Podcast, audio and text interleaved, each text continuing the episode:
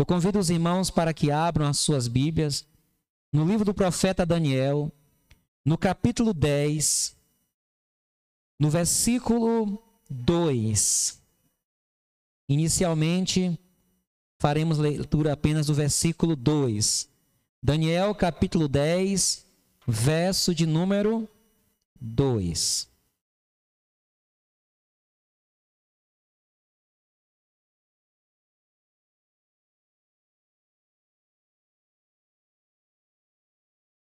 Diz o seguinte: Naqueles dias, eu, Daniel, estive triste por três semanas completas.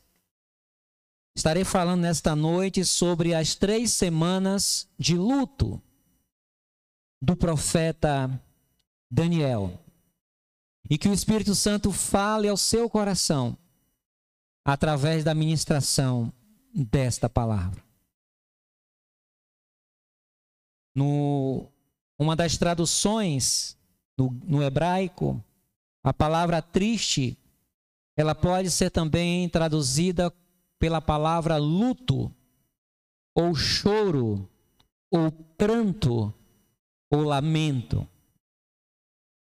O texto mostra que o profeta Daniel esteve por três semanas, 21 dias, ele esteve em luto, ele estava profundamente abatido, ele estava profundamente triste. Nós não sabemos de fato qual a razão do luto de Daniel. Por falar de luto, não refere-se tão somente à, à morte de alguém, mas uma profunda tristeza que tomou conta do coração do profeta e que durante 21 dias ele não conseguiu é, se livrar desse luto, dessa tristeza. E nós precisamos, a partir desse texto, tirar algumas lições para nós. E a primeira lição é que a gente, mesmo servindo ao Senhor, nós passamos por momentos de tristeza, de luto, de abatimento, de lamento. Existem algumas possibilidades pelas quais podemos entender qual seria a causa do luto de Daniel. A primeira está no versículo 1. Está escrito: no ano terceiro de Ciro, rei da Pérsia, foi revelada uma palavra a Daniel, cujo nome se chama Beltesazar, e a palavra é verdadeira e trata de uma guerra prolongada. E ele entendeu esta palavra e teve entendimento da visão. Talvez o luto seja em decorrência dele saber, Deus revelar para ele é, dias difíceis para o seu povo.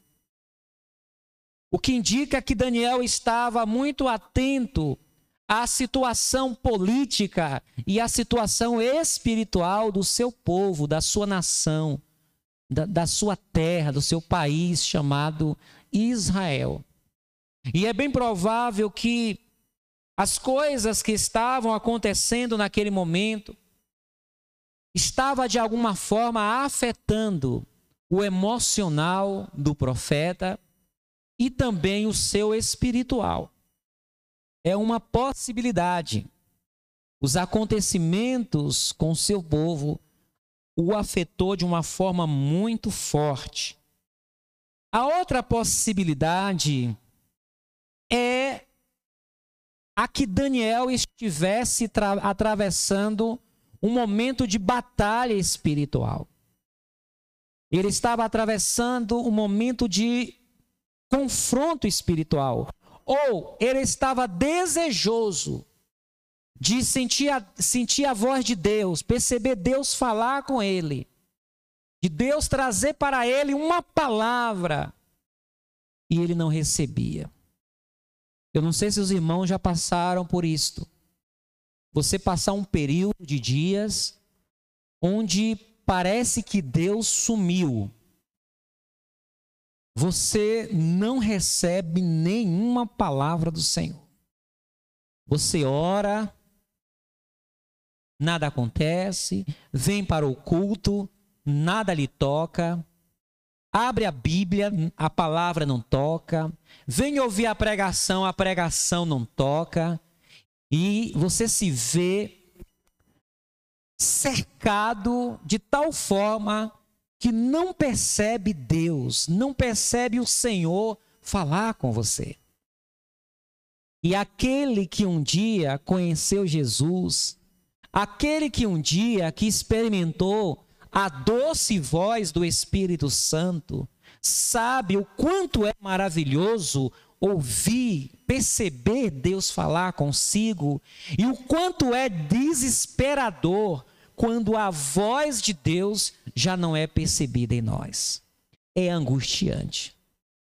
Daniel passou 21 dias em profundo luto, em profunda tristeza.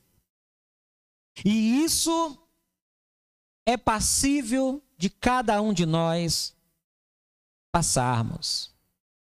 Mas a lição que a gente tira de Daniel é como ele reage nesse período. Como ele se conduz neste período. Ao invés dele se escandalizar, ao invés dele ficar magoado com Deus e usar aquele silêncio, aquela falta de resposta, aquela falta de palavra viva sobre a sua vida, ele tem atitudes que agrada a Deus e que lhe dá vitória. A primeira atitude que é naquele período de de luto, de tristeza, ele aproveita para jejuar. Ele aproveita para expressar para Deus toda a sua dor, todo o seu luto. E no versículo 3 diz: Manjar desejável não comi, nem carne nem vinho entraram na minha boca, nem me ungi com unguento, até que se cumpriram, se cumpriram as três semanas. Ele se absteve de tudo aquilo de bom que ele era, que, que lhe era oferecido no palácio.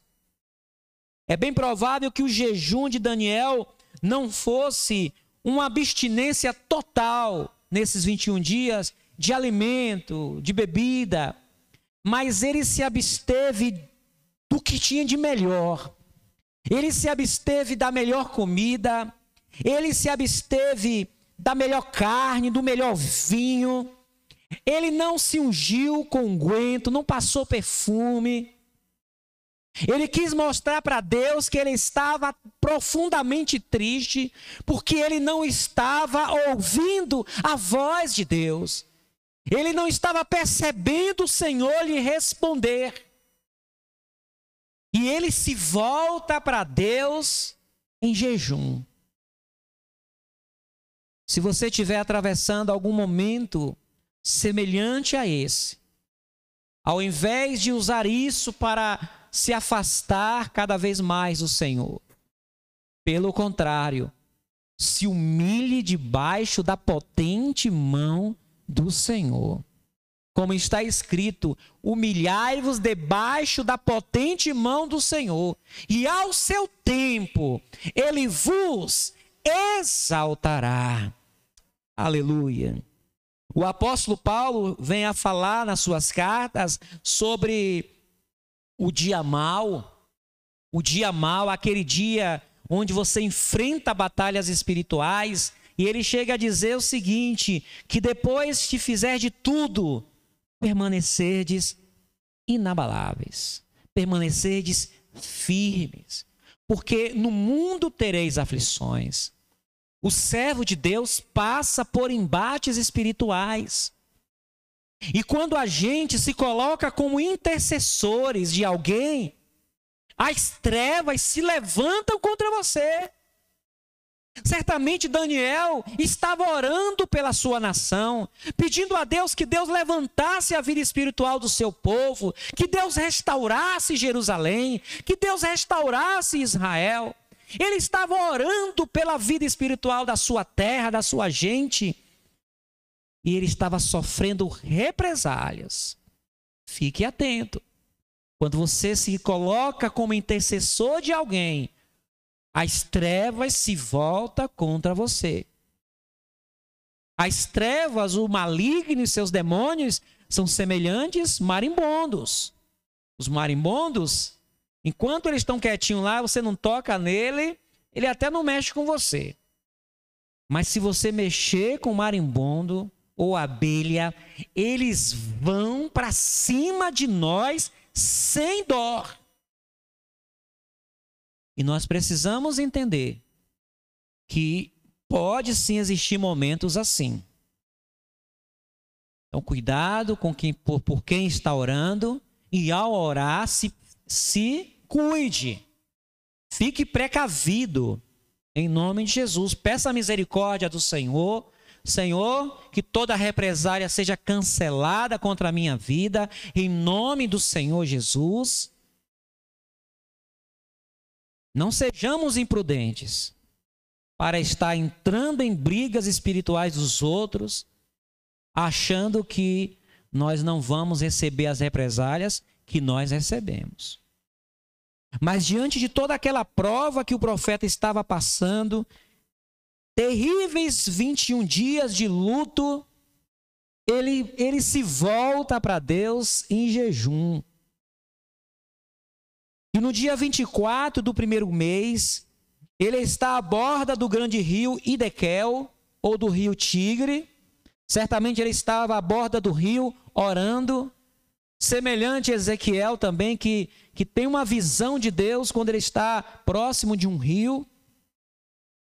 E ali, quando ele está no rio, próximo àquele rio, ele tem uma visão de Deus. A resposta chegou. Aleluia. A resposta chega. O choro pode durar uma noite, mas a alegria vem pela manhã. Quando nós buscamos a Deus, Ele nos responde. Talvez não seja naquele momento, mas no momento que estivermos mais é, acessível a perceber a sua resposta, Ele nos dá a resposta. Porque o Senhor diz: clama a mim e responder-te-ei. Anunciar-te-ei coisas grandes e firmes que tu não sabes. No versículo 5 diz: E levantei os meus olhos e olhei, e vi um homem vestido de linho, e os seus lombos cingidos com ouro fino de ufaz. Ele começa a descrever a visão ele começa a mostrar que Deus lhe envia resposta. E no versículo 10 diz: E eis que uma mão me tocou e fez que me movesse sobre os meus joelhos e sobre as palmas das minhas mãos, e me disse: Daniel, homem muito desejado, Está atento às palavras que te vou dizer, e levanta-te sobre os teus pés, porque eis que te sou enviado. E falando ele comigo esta palavra, eu estava tremendo. Então me disse: Não temas, Daniel, porque desde o primeiro dia em que aplicaste o teu coração a compreender e a humilhar-te perante o teu Deus, são ouvidas as tuas palavras, e eu vim por causa das tuas palavras. Mas o príncipe do reino da Pérsia se pôs defronte de mim 21 dias. Está vendo, irmãos? Batalha espiritual. 21 dias. E eis que Miguel, um dos primeiros príncipes, veio para ajudar-me, e eu fiquei ali com os reis da Pérsia. Agora vim para fazer-te entender o que há de acontecer ao teu povo nos derradeiros dias, porque a visão é ainda para muitos dias. Ele se dedica em jejum, ele mostra para Deus que ele quer ouvir a voz do Senhor. Ele mostra para o Senhor que ele não admite ficar sem ouvir a voz do Senhor. Irmãos, há um Deus vivo na sua vida e não admita você não conseguir ouvir a voz dele na sua vida. Em nome de Jesus, se você não está sentindo Deus falar contigo, algo está errado, alguma coisa está atrapalhando sua, sua relação com o Senhor, e você vai dizer: Deus, eu não aceito, porque eu quero ouvir a tua voz, eu sou a tua ovelha, eu sou do Senhor, e eu quero ouvir a tua voz, eu quero receber a tua palavra que me faz vencer e ele se dedica buscando ao Senhor. E o anjo finalmente diz: Olha, Daniel, desde o primeiro dia que você começou a, a clamar ao Senhor, as tuas orações foram ouvidas. Mas houve um impedimento, Daniel. O anjo está dizendo: O Senhor me mandou trazer uma palavra para você, mas houve uma batalha, houve um impedimento. Mas, irmãos, ainda que o inimigo queira atrapalhar aquilo que Deus mandou para nós, vai chegar. Amém? Ainda que o inimigo tenha colocado impedimento, ainda que as coisas estão atrapalhando, vai chegar. Se tardar, espera, porque certamente virá, não tardará, diz o Senhor teu Deus. Aleluia. E o anjo diz a Daniel: Não temas, Daniel. Versículo 12. Porque desde o primeiro dia em que aplicaste o teu coração, aleluia, ele aplicou o coração. Ele firmou, ele colocou o seu coração em Deus. A palavra aplicar aqui é pôr, é colocar. É a mesma palavra, o Deus, é a mesma palavra que é usada quando Deus firmou os luminares. O Deus que firmou os luminares no, nos céus. É a mesma palavra. E até hoje está lá firme. Diz no Salmo: Firme, ó Deus, está o meu coração. Daniel firmou seu coração no Senhor. Ele pôs o seu coração no Senhor. O texto diz lá: Buscar-me-eis e me achareis, quando me buscardes de todo o vosso coração. Ele aplicou, ele colocou o seu coração para entender, para compreender as coisas de Deus.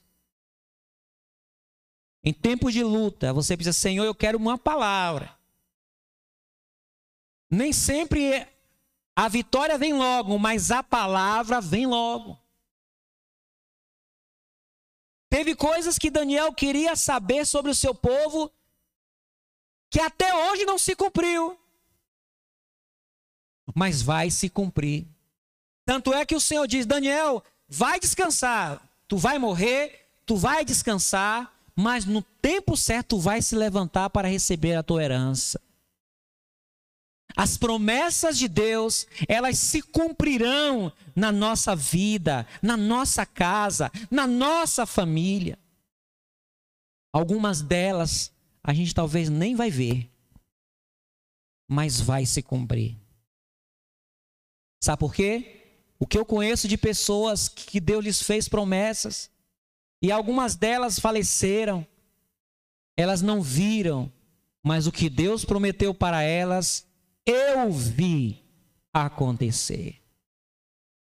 E pode ter coisas que você nem vai ver, mas Deus vai fazer na sua família, na sua casa, na sua descendência. Isso aconteceu com Abraão, com Isaac, com Jacó, com Moisés, com tantos outros.